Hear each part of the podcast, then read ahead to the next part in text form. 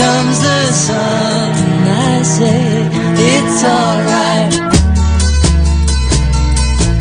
Ain't no sunshine when she's gone. It's not warm when she's away. Ain't no sunshine when she's gone, and she's always gone too long. Anytime she goes away. Day, sunshine.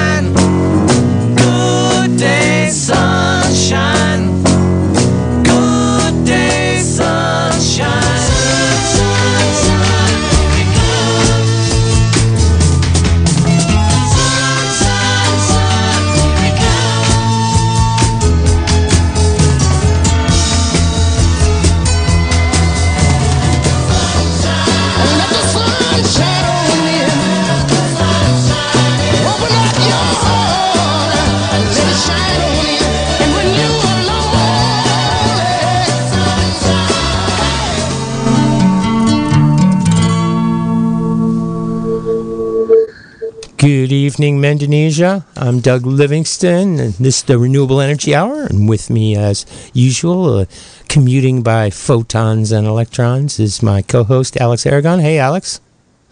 Hey, Doug. Hey, Mendonesia. Mendonesia. Yeah, I've- I, I used to say, uh, well, no, I won't get into that. But I kind of like Mendonesia.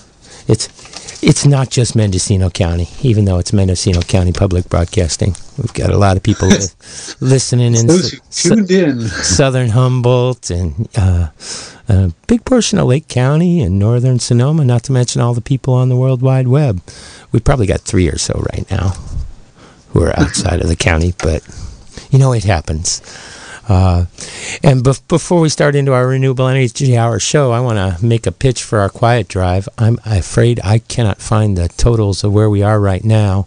Um, I do know that our fall fundraising goal is 120,000, uh, which is uh, higher than normal, but because we've we've dropped down the number of drives per year, and particularly in these circumstances, uh, we're not having the standard, you know, 10 day pledge drive with tons of phone answers crammed in the little space and multiple pitchers all breathing on each other. Um, and there are other priorities the station thinks are more important than, than doing that right now. But uh, finances is a priority, and, and uh, we don't want to uh, fall back into the hole where we were, I don't know, 10 years ago or so, where we were struggling and not able to hold all our staff. Um, and uh, for those of you who are, you know, out of work uh, and are really hurting, I'm not asking you. Um, I'm I'm thinking I'm thinking about the people who, you know, have a good job and are in no danger of losing it, or people who are retired and their and their stock market investments are doing great at least up until the past two days. Maybe that's not the best pitch. Um, but if you're in a comfortable position, consider thinking about all the people who can't donate this time around, and uh, and maybe putting up a little extra. There's several ways you can donate to the station. You can uh, go to our website, kzyx.org, and there's a big red donate button up in the top uh, that'll lead you through the process, very secure. Um, you can call during business hours at 707 895 2324 and uh, press extension 5. Or surprisingly, do you know the, the biggest uh, response avenue so far in our quiet drive has been through the mail? Wow. old school. Uh, you could send it. Yeah. You can send a check to a very hard to remember PO box number, PO Box One, in Philo, California, nine five four six six. And uh, I heard one DJ saying PO Box nine six four or something the other day, and I was, uh oh, I wonder where that's going to go. Um, but it's PO Box One in Philo, California. So if you can, please consider. Uh, uh, helping keeping us keep us afloat while many of our listeners are probably struggling just to get by and, and don't have much extra. Uh, we appreciate it. The community appreciates it, uh, even if not everyone in the community can support it right now. So, Alex, Hey. grid grid stability. That that's a that's a big overarching topic, uh, but that that's what we chose as our topic tonight. We're going to talk about it for a while, and I imagine we'll start getting phone calls and and we'll shift it over to let to let uh, some of the listeners uh, help steer the conversation. Um, but what do we what do we mean by grid stability? We're uh, there are a couple of different you know issues around stability that I want to address in this conversation. Uh, on the biggest picture is you know how the grid can handle as much renewable energy as we need to put on it. Um, the the traditional sources of, of power to the grid have been coming from large centralized power plants. And those could be ramped up or down on some statewide or even federal entity um, that's telling which plant to turn up, which plant to turn down based on what the voltages are scattered around the grid so that they can help keep everything within normal operating windows. And that's how it's operated pretty much since the beginning. Um, and the challenge for renewable energy is that, you know, it puts out when it puts out, not when somebody asks it to put out. And so as as you get more and more solar and wind in particular um, onto the grid, uh, you can have times of boom and bust. And so how do you run the grid uh, with more and more and more of this renewable energy and still making an attractive investment for people who are building the plants? Uh, because one issue that's happening in California is frequently the, the solar power plants aren't allowed to put onto the grid because they've already got too much energy going onto the grid. Um, California has an unusually high amount. It's still what down at something like eight percent renewable or something, not including mega hydro. Uh, that's way up from where it was, you know, ten years ago. Um, I think that's something like 10 times what it was 10 years ago.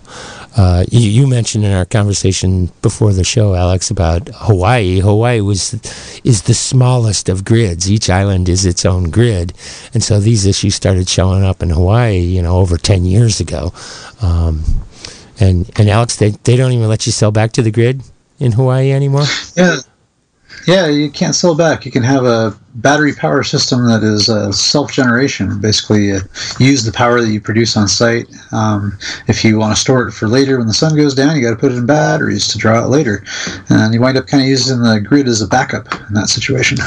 Yeah, I see we've got a caller calling in. We're going to take calls a little later, but we're not quite ready yet. Um, and uh, we'll, we'll call us back in, in 20 minutes or so. So uh, on the U.S. mainland, we we essentially have one big grid. Actually, most people break it up into three subgrids. There's the east, there's the west, and there's Texas. Um, and there's not a lot of interconnectivity between Texas and, and the rest of the lower 48, but th- there are some major lines. Um, but uh, you know, excess from one part of the country can flow into another part of the country if you have enough capacity in the transmission lines. Um, the high, the the real long distance high tension transmission lines were really designed for being able to carry power whichever direction it had to go. Um, we need more capacity on some of those uh, in order to be able to, you know, get long distances uh, from one region of the country to another without critical losses uh, and and multiple parallel paths and things. So we do need some investment in in transmission facilities. Um, in uh, you know, Jeff Oldham and I had oh must be good. How long have you been on the show, Alex?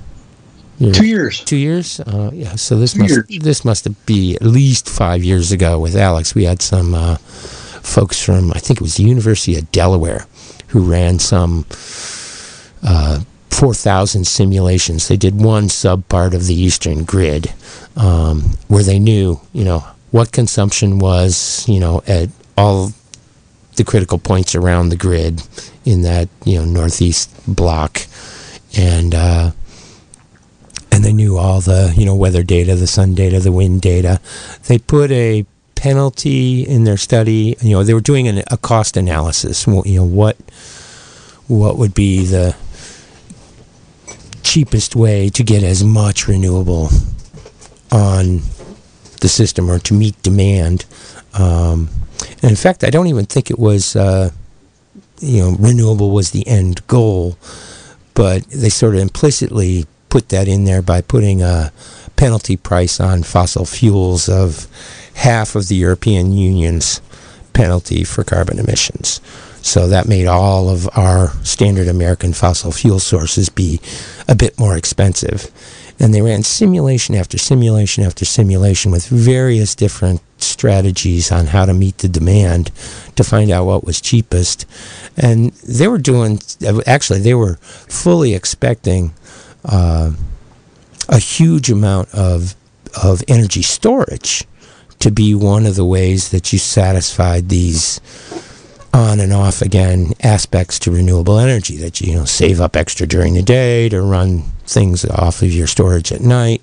And they were imagining large amounts of battery and even what what they call pumped storage where you're taking your excess power during times when you've got more than you need and pumping water uphill and running it back down through a hydroturbine when when the grid is not meeting demand to help uh, make up for a shortfall. So that's pumped storage. And there's, of course, battery storage. And they were expecting tons of that. They did end up with a fair amount of that in their cheapest final solution. But the thing that really surprised them was that, you know, the striking thing about the answer that was the cheapest was to put in far more solar and wind than you actually needed and not rely nearly as much on storage. And so that, that conclusion always sort of fascinated me. Uh, how do we do it now? Um, right now, the probably the best way to balance things off is with uh, natural gas power plants because they can ramp up and ramp down very, very quickly in response to shortfalls and not needed. Uh, whereas something like a coal plant or a nuclear power plant takes a lot longer to ramp up and ramp down their output. Um, and and coal is just taking a beating because of economic reasons. You know, with fracking, natural gas plants have gotten to be far more cost competitive than coal plants are. Um, and of course, uh, we'd like to eventually get off of the natural gas too. Uh, it's great that we've dropped, you know, for decades and decades, coal was in excess of 50% of our natural power mix on the electric grid. And God, we're down in the neighborhood of 30% nationally now. Uh, and that's moved actually quite quickly, just in 10 years or so. Uh, and that's fantastic news. And uh, partly because of solar and wind coming online, uh, which has been the vast majority of new power production on the grid. Uh, I think this summer it was all of the new power production on the grid in the U.S. was solar and wind. Um, but uh, we, would like to eventually get off of the natural gas too, particularly fracked natural gas, which by a lot of studies is no cleaner than coal um, because of all the, the methane leakage, and methane is, is such a powerful greenhouse gas. Um, so we'd love to get off the gas too, but how do you deal with the supply and demand issues? Um, and you know, one way is to do it with storage, and other way is to throw is to just not is to put in more solar and wind than you need and uh, and not use it all. That makes it less attractive of an investment, and so things would go more slowly. Um, a fascinating thing that's starting to take off is uh, natural gas power plants converting to hydrogen. Um, first by just mixing in a certain amount of hydrogen with the natural gas, and ultimately with slightly different turbines, planning on going all hydrogen. Well, where's the hydrogen coming from? Uh, historically, hydrogen in the U.S. has come from natural gas. Um, but uh, a, a great possibility in my mind has always been that if we got too much solar online so that there wasn't a market for all that power and the the grid moderators say, hey, you got to turn your plant off. We've got too much juice. The voltage is going too high.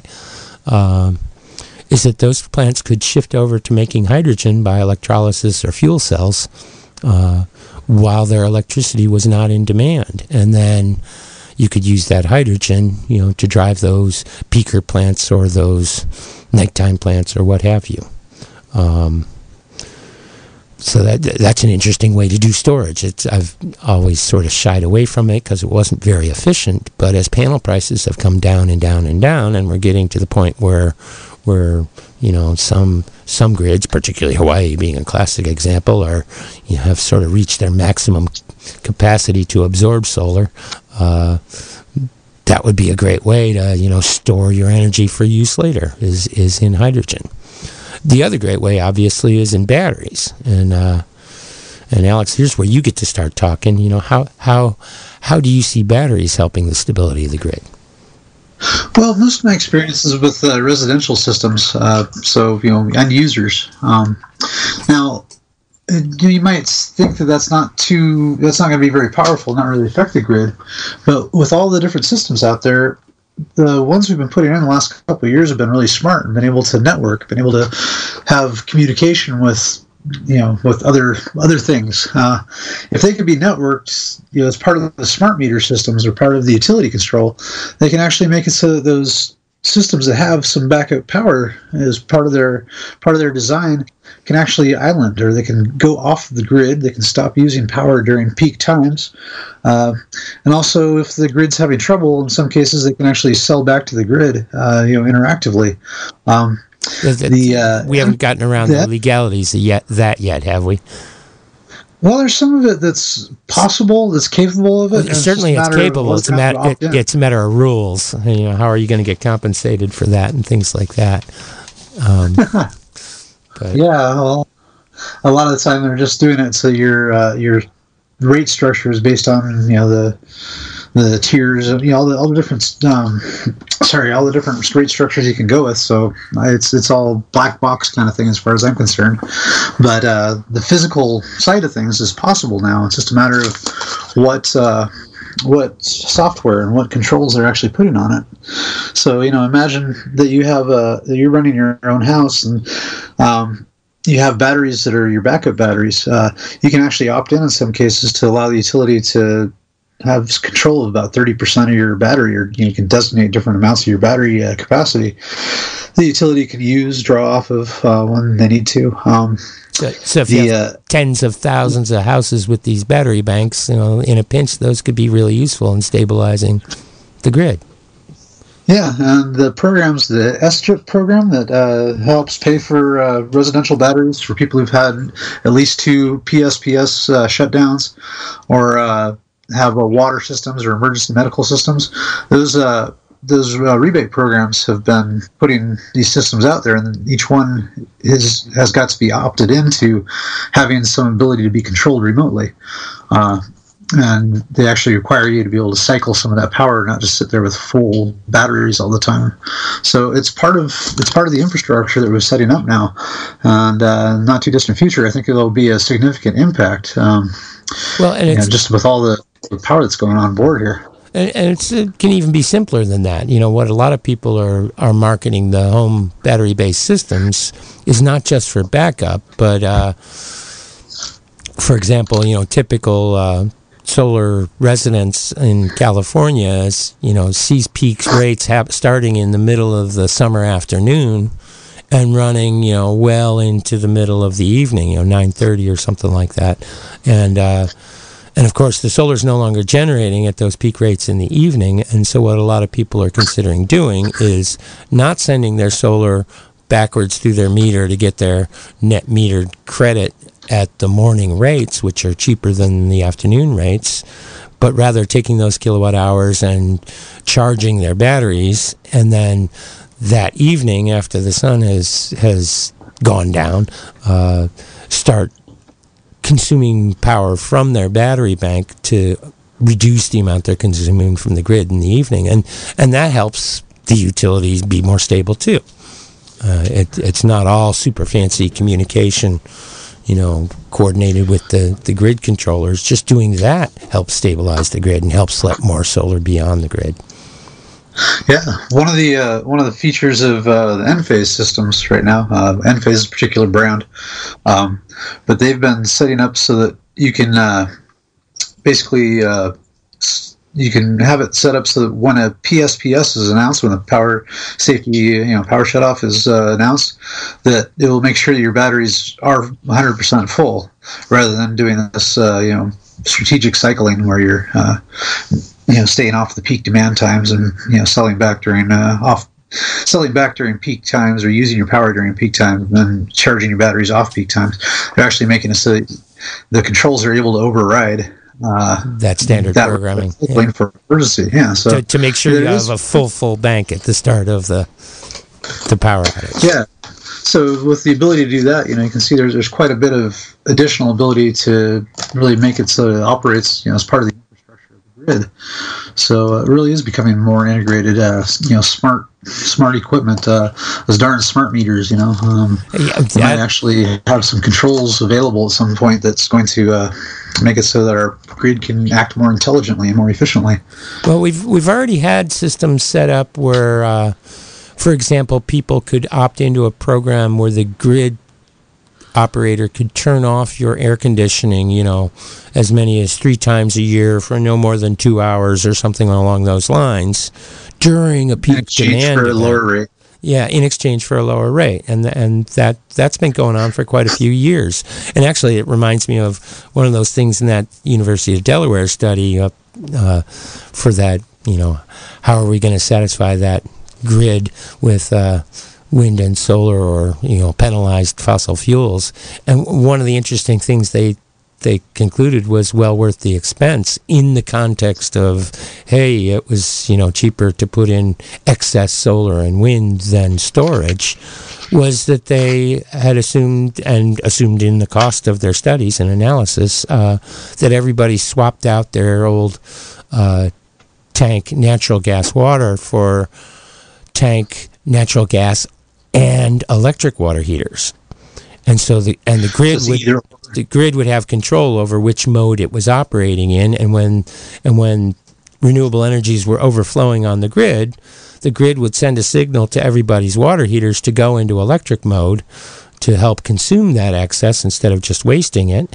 And when the grid was you know shy of power would send those water heaters back to natural gas. And that's actually brings me back to that hydrogen article was that they were talking about mixing in natural gas into the hydrogen stream of standard distributed natural gas systems and thereby reducing the the carbon footprint of all those natural gas burning things. Um, there's a whole nother issue of grid stability that that you know is sort of alluded to in our discussion here, and that's you know keeping power on during a power outage, which which your battery based systems are also talking about. And and you want to talk a little bit about microgrids? Well, microgrids are just part of uh, part of the new systems we've been dealing with so much. Um, they're able to, rather than having a transfer switch where you're choose, you know, you're choosing either to use the grid as a source or you're choosing to use, uh, you know, a generator as a source. Um, in this case, the the the uh, microgrids will actually have a switch that just isolates them from the grid, and so they, they have their own ability to form their own uh, their own power structure, their own uh, voltage source, their own uh, generator, so to speak, that's you know electrically powered off of batteries. Kind of kind of like a so standard just- AC coupled system has always been. Yeah, it is a yeah standard AC coupled. Well, it's still pretty new compared to a lot of what a lot of people have and what Oh, they're used to in their uh, home fif- systems. 15 years. You know, these uh, AC coupled things are are fairly recent, really within the last five years. I mean, I, f- I first did a AC coupled system back in 2006. Uh, and it was you know up in Greenfield Ranch, an experimental thing, and it's still working today. But um, there's now you know readily available uh, UL listed uh, ETL listed devices that you can actually uh, you know connect to the utility now. They're able to do this, so it's really given a lot more options in how you can set up your power system. Um, you don't have to have just all your all your equipment in one power room with the batteries with ventilation so you don't breathe battery fumes when you walk in there and stuff you can actually have you know batteries mounted in one area of your uh, of your uh, of your site and have your inverters you know scattered about uh, as smaller grid forming inverters. Um, it would be micro inverters like on solar panels or you know theoretically uh, you could put them as uh, you know hydro generators or whatever happens to be convenient uh, at different places. Um, basically whatever can create voltage uh, the equipment is now exists the technology exists now that you can make it so it can all feed back into your local grid that you've created um, rather than having one centralized battery system so it's really given more options um, We've had uh, a, a number of people trying to call in. Uh, shall I invite people to join the conversation and we can keep Sure. chatting if they if they opt out. Um, so whoever's been calling, call in again. We're opening up the phone lines, and we will answer now. Uh, if you're if you're interested in joining the conversation with questions, comments, or curiosities you've heard, uh, give us a call at 707-895-2448. And we got calls coming in. Let me get all my dials turned up right. Hello, caller. You're live and on the air. Hi, I have a question about how solar panels are made and where. I was in an argument with someone and went online and I see that it's controversial even online. Uh, one side says 95% of the solar panels are made from silica, which is sand, and the other side cites rare earth metals and all kinds of metals that are polluting China Yeah. in the manufacture. And I wonder if you could speak to that. they're they're both are right, but uh, the the rare earth metals uh, types of chemistries are a very very tiny percentage of the market, and I think for good reason. Um, uh, you know, my my evil in that category is a type called cadmium telluride, and cadmium is just a foul and toxic heavy metal. Um, How much of the solar panel is cadmium telluride? uh, of ninety five percent of the solar panels sold in the world, none. Oh, so why are people harping on that? because they don't like solar. and I guess I know who they're voting for president. Where are solar panels made beside China? Uh, mostly in China, but there are also uh, lots of production in Europe. There's a small amount of production coming back in the U.S., still not very much. Um, fair amount in Japan, Korea, uh, Malaysia. Uh, but uh, Ch- uh, China definitely dominates the market. And of their I, my bigger concern is not those you know rare earth metals in those exotic solar panels nobody uses. My bigger concern is that the way that we refine the silicon out of the silica. And there's a clean way of doing that and a dirty way of doing that. And uh, the majority of the large Chinese manufacturers we can actually track and know that they're using the clean method, although lots of them we can't track. Lots of the smaller ones we can't track and can't find answers. And I'm nervous that a substantial number of those are indeed using uh, using the dirty method.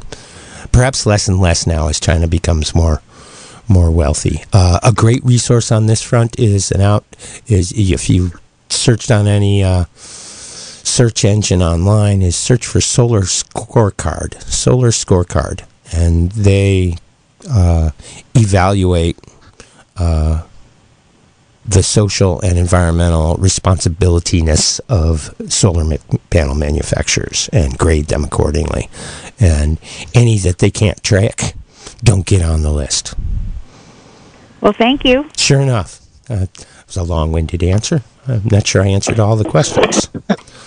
And we got. Yeah, there's some, there's a good bit of uh, solar uh, being manufactured in Canada. Um, there's also some plants in Georgia. Uh, What, are you talking about There's about a- Canadian Canadian solar? Canadian Solar does a lot of importing from China, but they Yeah, well, they're actually Canadian a Chinese company, but they do do final assembly in Canada. Hey, we have full lines. I'm going to let them call. Oop, that one What? dropped off. Uh, if I put you on hold, don't drop off. Hang on. Hello, caller. You're live on the air. Oop, can you turn that radio off? Can you hear me okay? Yep. Okay, hold on one second. Cool, I had to take you off my speaker. Um, yeah, so I really appreciate your show. Um, I, you know, I don't know what you're talking about 99% of the time because I'm new to all this stuff, but I do always listen in and I always learn a little bit. Um, one of these days, I want to move onto a piece of property, be totally off the grid. Right now, I'm renting. Um, I need a solar refrigerator and was looking into buying an old chest freezer or buying a new chest freezer um, and putting a couple panels on it and turning it into a solar refrigerator with a thermostat Um, curious what how you guys would- think how would- about that. how would you over- think about the general idea of you know kind of making individual solar components so that one day when you move onto a homestead, um, you can just hook everything in, or if you think it's better just to wait until you buy that land. Oh, uh, my tendency is to lean toward the latter. How about you, Alex? Yeah, a little bit. I mean, you can, you can do some smaller systems. Uh, I was actually making some systems that were portable for renters once upon a time. Uh, for about neighborhood of four to five thousand dollars, you can set up a system that could do your refrigerator and a few other essential loads uh, that would not be permanently installed somewhere. It'd take uh, about um, an area of about five feet by ten feet, so about uh, about five hundred square feet of, uh, of solar panels not 550 uh, square feet of solar panels. Um, so you know, it's, it's the kind of thing you can load up in one pickup truck and move along. Uh, you need some good batteries, an inverter, with a charger built into it, Yeah, keep uh, keep so, a solar charge controller. keep keep Uh, in that- mind, A listeners, system like that can be useful even after you move. that, that you're not going to be able to run any standard refrigerator off of solar panels directly. Yeah, I was looking at some um, videos online that people were doing little, um, Did they you know, rigging little things up. They they needed a battery bank and a and a small inverter. Exactly. Yeah, yeah. Yeah, Um, and And, and uh, part of me is thinking, you know, you're going to end up with a bunch of these small things that don't work well together. And in terms of scale, you can do, you know, the whole house with everything a lot cheaper if you if you did it with one game plan all at once. Is my impression. Yeah, it's a lot more Yeah. cost effective to A lot- do. a lot more uh, cost economy of scale. Plus, the panels prices keep coming down. The batteries, uh, at least the the exotic lithium ion batteries, keep getting cheaper. Um, so that uh, my my tendency is to look at it when you're when you got that land finally. okay. Although it's fun, Thank it's you so much, guys. It's, it's fun to play around with. Yeah, yeah, and I really enjoy your show. I, I wish I had more of the vocabulary down, but Oh. the more I listen, the more I learn. So I really appreciate it. Thank hey, you. you're very welcome. Take care. Yeah, we, we, we used to call this the geek hour. Back, back when we alternated with point and click, you know, the renewable energy hour and the, the point and click hour, two geekiest shows on the station. Hello, caller. You're on the renewable energy hour. Oh, just like that. Just like that. Isn't Telluride a town in Colorado? Where lots of skiing happens. Uh, it's it, They're not so toxic. Uh, They they must have uh, been named for a mine that mined the element there or something. I have no idea Is what the history of that. Now, I could, I can't. My wife is on the internet, so I can't get. I've been meaning to check this because you mentioned it before. Isn't Telluride an alloy of tellurium and gold? Oh, it might be. It might be. Because it's a mining town, right? You know, tellurium. You know, tell- Telluride. Yeah, it's, it, it reminds me of uh, Tagonite. Remember that comedy sh- thing skit about? My God, man, you found Tagonite. Anyway, sorry. you digress. Well, it's digressed. Leadville, Colorado, so. So I can't see a solar panel being made half out of gold being like you know an economical solution. Oh no, it's tiny, tiny percentage. Uh, Yeah. the- the- Now, of course, um, although the they, amount of rare metals in your touchscreen on your phone doesn't that exceed about ten solar panels by a factor or two? well, uh, how are you measuring it? You know, a typical don't know. solar panel isn't using any rare metals. You know, the, I know. the standard silicon. on one. your phone is. Yeah, the standard silicon Put that thing down if you is want to. bor- is silicon, boron, and phosphate in in the actual cells. Yeah. Um, yeah, and there there are some crazy exotics. Probably the the best known brand of that cadmium type uh, is uh, First Solar, but I think there's actually a new American manufacturer's come online recently on that front. Cadmium's in what's in those little- little hearing aid batteries and stuff that you know your child or your dog eats, and by the time they figure it out, They're dead. late. Yeah, yeah. Well, Uh, in general, cadmium batteries aren't used anymore because Okay, because I was wondering because people should be dropping dead left and right because I see them all over the place. So no, no, they they started retiring cadmium batteries. You know, slowly in the U.S. You know, God, as much as 20 years ago when nickel metal hydride came out, those started replacing them, and now they're almost entirely lithium ion batteries in the The little- in the rechargeable worlds. Um, although there's still plenty of cadmium rechargeables in people's, you know, boodle box or mystery Yeah. drawer and whatnot. And Oh, yeah, no, please don't throw those in the there. trash. Take I know where to put them though if I Yeah. just bother. take them to They the take tra- them at the yeah. To, the transfer station. Oh, yeah, or the toxic waste. But uh, but at the local transfer stations, they have a spot for batteries, and they'll deal with it there too. So um, anyway, uh, you were talking uh, earlier about storing um, hydro, uh, ho- storing uh, uh, solar by pumping water uphill and letting it fall back downhill. Mm-hmm. Not very It won't, efficient. it won't evaporate, and there's no friction or anything else. Well, it, do, it does evaporate, and there is friction. They want to put it, those in the desert, which is back to one of my favorite. Anyway, I was at a, uh, uh, I, was, I wasn't at it, but um, in the BLM talking points for one of these persons who was, they said, "Oh no, there's two turbines going downhill, so we get twice as much power going back up." Somebody needs a physics class. Somebody, but that's you know on the record in BLM. I'm Yeah, saying. the, the the round robin Must have been a efficiency. political appointment. The, Yeah, the, so, the anyway. round robin All right, efficiency. gentlemen, thank you for the show. Sure enough, of, of pumped storage is somewhere between 20 and 50 percent. You're going to get, you know, at best, Yeah, about half panels. of what you put in to pump the water up back out as electricity when it comes Yeah. back down. And the place where this happened regularly was uh, in the Tennessee Valley Authority, where they had lots of reservoirs and lots of nuclear power plants. Oh, so that's where you could actually. Well, it, it turned out that the nuclear power plant, you know, cost just as much to operate running at 20% capacity as it did at 80% capacity. So they they just kept them, you know, Well, ramped. the basic thing was never turn them on. Yeah, ram- keep them ramped up at night and pump water uphill all night long real cheaply and then use that to, to peak during the peak demand during the day. Oh, that reminds me of something else you said. Texas is not interconnected. I It, no it is, but marginally so. It's, Compared, it's well, con- what else you see in the desert around Las Vegas? Very interconnected. But Las Vegas is scary. anyway, um, and then us. Oh well. Have fun. All right. Thank you. Thanks for the Bye. call. Bye bye. We got full lines. Hello, caller. You're live on the air. Hi, how are you?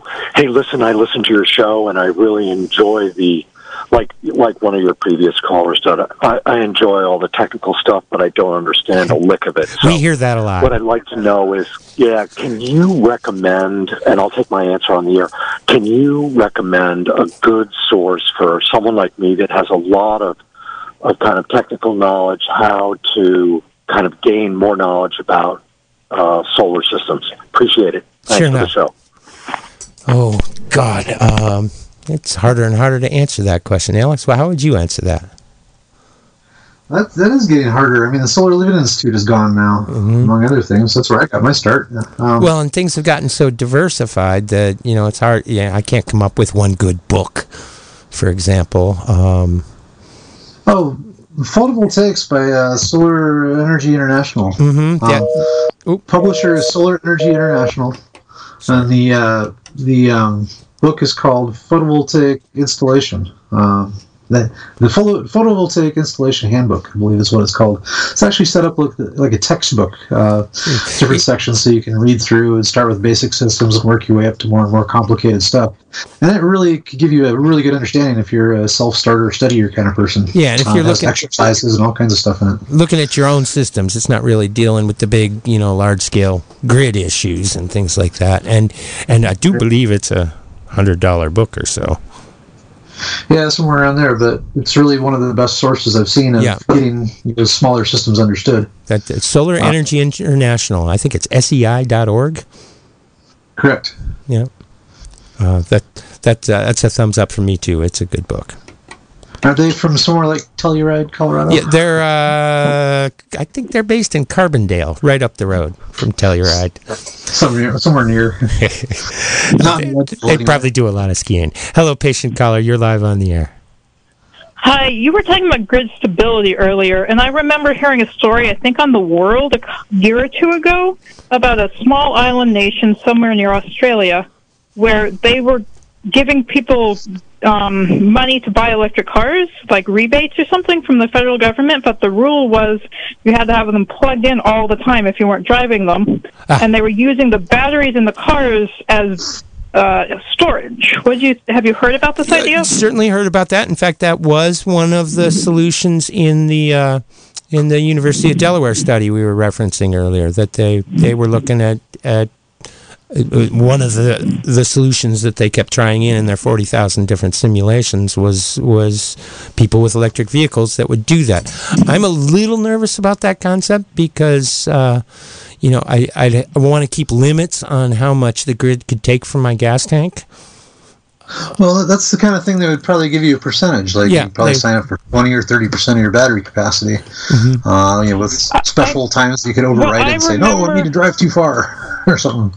What I remember in their story was that you would somehow program into your car how many miles you needed to go the next day, and they'd make sure you had it every time you needed it. Okay, a similar method fixing my same worry, um, and and that's cool. Uh, I we need to see. Uh, although now the electronics are so sophisticated, it's pretty easy to do that. Where you can take the the electric car's battery voltage and find an inverter that can work with it. Um, that didn't used to be the case. But It yes, just seemed like an ingenious notion, especially for a small island nation with lots of wind and solar, so, but nothing at night, maybe, and something smaller and more contained than the electric grid in this country, but maybe for a microgrid. hmm Well, and you can do it with stationary batteries too. They don't have to be in a car. And So this was just because you needed the batteries for the car anyway, and they were trying to get as much renewables as possible. And so then when you're driving, you're also using the renewables instead of using the gasoline. yeah, yeah, yeah. And and I love the idea of electric vehicles, even if we're not using them as our grid storage, but they can. That's a possibility. One of our places that we could do storage. That kind of reminds me of the uh, the design of the DR inverter originally from the Dominican Republic, where they had uh, the grid was only available for a certain number of hours a day, and so they started building these systems that could charge quickly while the grid was available, and uh, then when the grid went off, you'd have your own self supply of uh, battery power. So the same sort of thing can go on with cars in a more intelligent way, you know, a smarter, controlled way, where you could uh, charge them up during off-peak times. You know, when who knows, maybe the the grid could have its own uh, schedule where it would fire up. You know the the more expensive power plants or something like that, so they could plan it so that most of the grid could go through the night. And maybe like you know five o'clock in the morning, the the grid kicks up and starts having more power available, so you could top off your car before you got to go out in the morning. You know, well, there's all kinds of possibilities with all this electronic control. It's kind of spooky and kind of otherworldly, but it's uh, definitely making things more efficient. Um, you know, there was the, there are these thermostats that came out called the Nest thermostat, which is a smart thermostat that's able to keep track of like traffic in your home and how warm you want it to be, and then they're able to network and pay attention to the weather, and they're able to predict, uh, you know, how much energy and how much heat you needed to put in your house to keep it at a particular temperature, and just by having that level of control, they're able to increase your uh, your house's uh, heating and cooling efficiency like something like 15 20 percent which you know across the grid that's a huge amount. So with these different controls we're getting able to you know pinch pinch more and more you know more and more watts out you know watt hours out of uh, out of the system so i really see there being a big uh, advancement in these technologies if we can just uh, you know keep it sane and keep it manageable and and get the uh, policy setters on board and in line with each other and not have 300 different systems all competing with each other at the same time. Oh, that caller didn't hang on while I had them on hold. Sorry. Hello, caller. You're live on the air. Let me turn down my wind up radio here because I'm in the I heard that dial tone from just a few seconds ago. Uh, uh, really interesting program. I, I always look forward to and enjoy this. And I wouldn't call it the nerd hour. Uh, kn- knowledge is knowledge is a good thing for. We shouldn't be afraid of knowledge. We're proud So, geeks. uh, Proud I- geeks. I'm going to venture off uh, uh, into uh, three different questions. Telluride was mentioned. Colorado Springs is the home of Nikolai Tesla's Wardenclyffe Tower, and I still wonder why and how we can't have, uh, you know, say I've got a, a 50 acre property. Why can't I have a Tesla coil and, and power my property? Um, they're they're proven. They they work. They turn one on at the uh, Griffith Observatory every day. Uh, it generates a lot of power. Um, my second question would be um, in regard to uh, with solar panels. I've always been curious. Plants, they follow this photovoltaic uh, action that we try to mimic with all kinds of chemicals and compounds and rare earth minerals that we have to fight wars over. Um, Not- not really. That was- using an algae to make uh, some sort of uh, energy device. I've, I've read some research on this. And then uh, my third thing is a, a, a total alternative energy thing that occurs. Uh, Joseph Haggard, who uh, resides here in Willits, is a brilliant, brilliant uh, bioethicist uh, and, and scientist, uh, very pragmatic. And for his project at UC Santa Cruz, he created a uh, wood pulp uh, generated uh, water heater for the farm at UC Santa Cruz because farmers, while solar is very convenient and we can store a certain amount of power, this thing was putting out hot water in those after hours when people are really needing a shower, like hot, hot, hot water. So it was a compost the pile? greatest expense of that project was the piping because it was for human contact on the body. I thought about using a micro version of this to uh, heat a radiant heat floor in a house using uh, wood pulp for a generative source uh, to, to warm water uh, to heat my floor. And uh, I, I really, you know, nerd bologna sauce. We're living in a time where uh, the whole nuance of knowledge and fact uh, have been brought into question. Science, uh, uh, what's his name? Uh, the Great Pumpkin laughed at our governor about science when he was here. He literally laughed about science. And I encourage my young eight and nine year old friends to read old popular mechanics from the 60s and 70s. Learn about uh, Mother Earth News. and torque, and uh, learn about as many things as possible. Ask me the other day if they were prepared to go to space. But at any rate, I'm curious about this notion of using a more plant-like material uh, to uh, create sun for houses, and also uh, what is the legalese around having a Tesla coil? Why the heck can't I have a Tesla coil? Oh, you can. Well, then why don't we Uh, what are you going to do with it? Power my power my my property? For one nanosecond every 10 minutes? That's all. That's all uh, co- come on, uh, the uh, the project that Tesla built in the Niagara Falls, which they've uh, I- I- irreparably harmed and altered the falls. They're, they know nothing like what they used to. But those are the first uh, generative power sources that generated power all the way to New York City. It was a hydro turbine. But that was a hydro situation. So you're saying Tesla- that it's not the- the- the pragmatic. Tesla uh, the, te- the Tesla Tesla coil is not pragmatic for uh, for uh, usage. Alex. The Tesla power coil is not a power generation system, it's a transmission system. So you have to generate the power that you're going to send with the Tesla coil somewhere else. But Tesla's main, Tesla maintained that the constant generation of energy by the Earth was how you generated the system. Oh, yeah. We, we, we never got to the bottom of that. Um, That's not a- that's not just a Tesla coil. seized all of its records. a conspiracy theory. I'd like to go back No, to. that's no, that's fact. The family is still suing for the for that scientific research. Oh well, I, I certainly encounter a lot of people who who attribute to Tesla a lot more than what I believe he actually ever got done. He was a genius. He did some amazing things, but he, he was also clearly going off the deep end in the last 10, 15 years of his life, in my mind. Wouldn't you, if Who's you an had electrical- ideas like the what do you stop radio stolen from you by Marconi and Edison, who sponsored his emigration papers, using him for basically uh, Edison's well known for stealing other people's ideas. No, and, and, and. Tesla wisely uh, left Edison and joined up with Westinghouse, who was more open Exactly, to his and who teamed up against Tesla after financing him.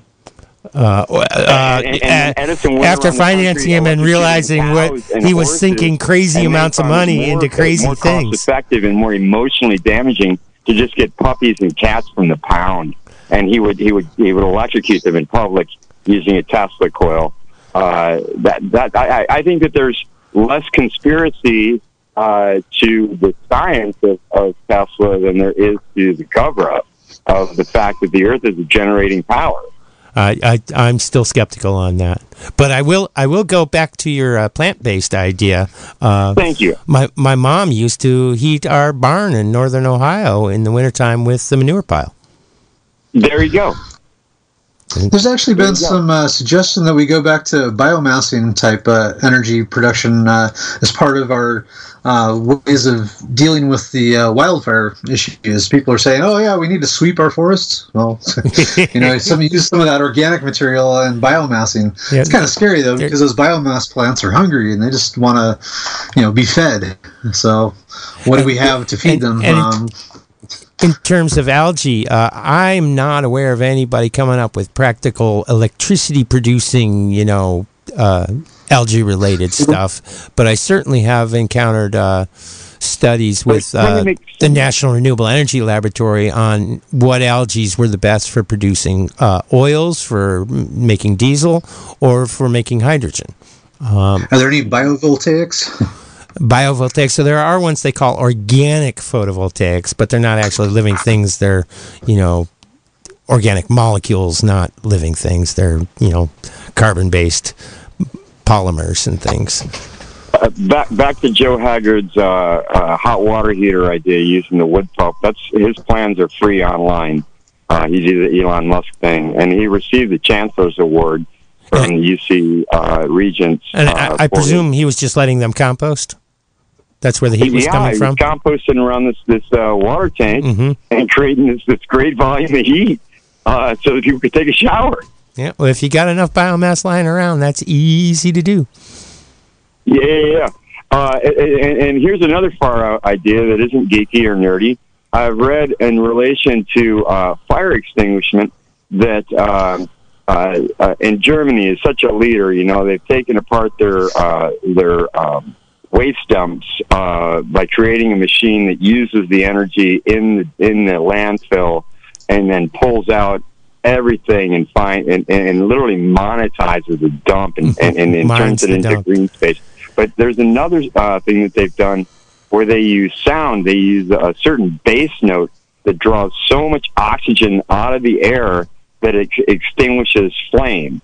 Uh, and it's it's a way out there idea again, but I mean science is science, and we've always got to. Um, some of it's just platitudes, uh, but I, through through research and through programs like this, uh, and the ability to have a discussion. Uh, man, what a great radio station, folks! Uh, grab that uh, jar of quarters that you got and shake it up, and take it down to KZYX tomorrow and help help finance uh, this great public forum uh, for alternative ideas. Thanks for your time, Paul. Hey, thank you. Um, yeah, speaking of dumps, I, I cringe every time I drive down 101 past the the big dump north of Novato. Have you ever noticed that, Alex? Oh yeah, yeah, course. There are a couple The of look like fumes that- the yeah, look like a couple of big that. silos there, and you can see the Yeah. hot air ripples up above it. That's because the dump is is off gassing methane, and they're for environmental reasons required to burn it off because the carbon dioxide it burns to is less of a greenhouse gas than the than the methane is, and uh, and they're just burning it off where you could be running it through a generator making electricity, which is actually what the dump uh, near my hometown in Ohio did. Hello, caller. You're live on the air. Oh, hi. um, I was expecting to get into the queue and hear what was going on first. Um, uh, I wanted to bring up something which I've heard um, recently, which was people talking about the political situation in Bolivia, and I heard somebody on the uh, came somebody who uh, member of the public who came on the radio on one show saying that um, Tesla and the world are just trying to get all of uh, Bolivia's lithium deposits. And some of the research I've done, um, Bolivia has a lot of lithium on paper, but it doesn't really have any lithium manufacturing at this point for a couple of different reasons. One of them is that uh, uh, it's in fairly low concentrations compared to uh, Chile and uh, Argentina. And the other is that it has, I believe, it's a, magne- a lot of uh, magnesium mixed in with it, which is very expensive to separate it out. And so, and there aren't any currently any companies mining. There were two. There was a Chinese company and a German company which were interested, but uh, Chinese company bowed out, and the German company is a small, on paper, like fifty person, never actually mined anything before company. So. Um, So it's not that they have they have huge amounts of reserves. Just it's paper reserves, not. I mean, or it's it's there, but it's not usable.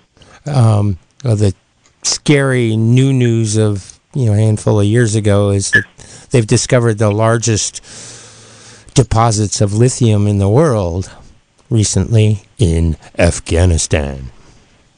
Ah, interesting. Well, the, you know, the question there is the same thing. Is, is it is is it in a very usable form? It's like you know, it's like the oil industry. There's you know, you have tar sands and you have uh, you know the the you know, two dollars a barrel to extract oil in in uh, in uh, um, Iraq. So you know, it's uh, Yeah, I Anyway. tell you the truth, I think Tesla's bigger problem was not the lithium, it was the cobalt that they use in their chemistry.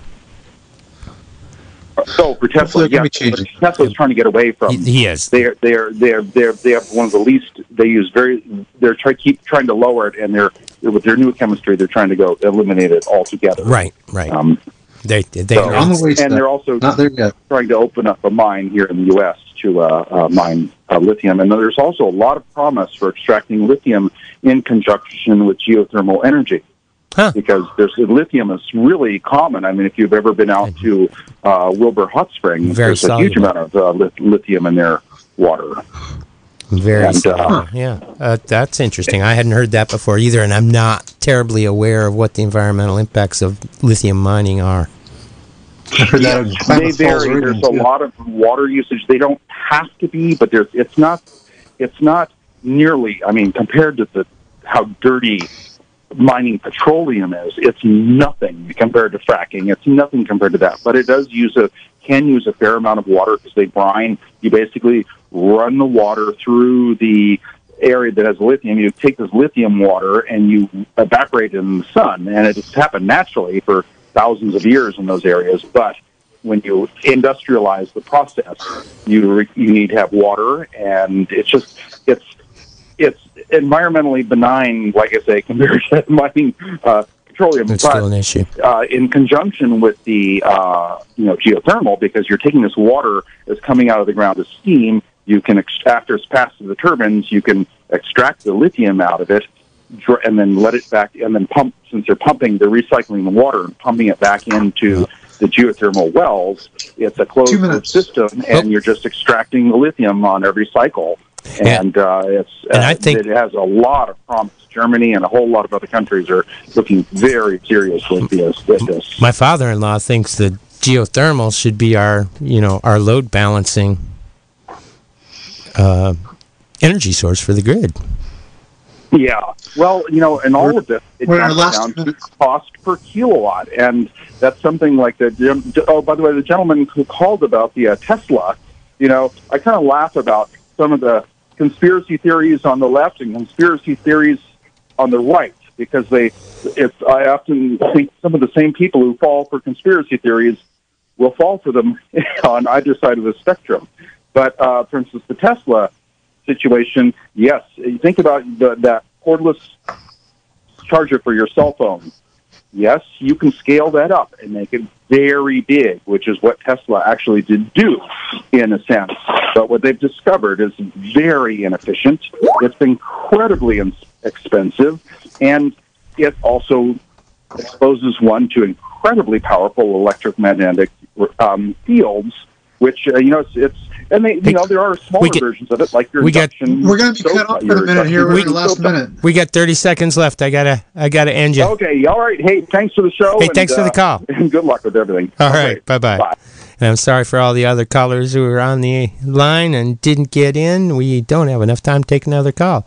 Uh, Alex and I will be back in two weeks, presuming we're not preempted by some national emergency. We'll see if we can find someone to talk about hydrogen storage. Uh, Hydrogen someone in the industry. All right. Well, I, I was looking at sources for that. We'll see you in two weeks, everybody. In about half an hour, we will actually start tracking a koala, and you'll start to get the trick of it quite quickly. We're on St. Bees Island off the coast of Queensland, Australia. Alistair Melzer and his team of Earthwatch volunteers have been studying the koalas that inhabit the island. A number of the koalas here have been captured and fitted with radio collars, and the team finds the koalas by tracking their signals. Welcome to Pulse of the Planet Science Diaries, a glimpse of the world of science from the inside. Right now, basically, I am holding this antenna up high in the air and trying to catch a radio signal and uh, playing with the gain. Right now I've got a pretty good signal. As I reduce the gain and I'm still getting a signal back, basically that just means I'm getting closer.